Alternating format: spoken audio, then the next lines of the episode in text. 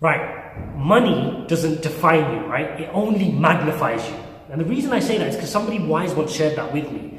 And people say, oh, when I have money, then I'll give to charity, or when I have money, then I'll be more organized, or then I'll invest properly. No, the fact that you have money, it only magnifies what your current actions are. So whether you've got a thousand pounds, a million pounds, a hundred thousand pounds, it doesn't matter. Start working in percentages and start giving to charity. Start being organized and invest the way which you would even if you had a million or two million. That's the only way you get there. People say, "Oh, when I'm gonna be, when I'm really rich, then I'll be able to save the pennies." You save the pennies now, then it becomes that.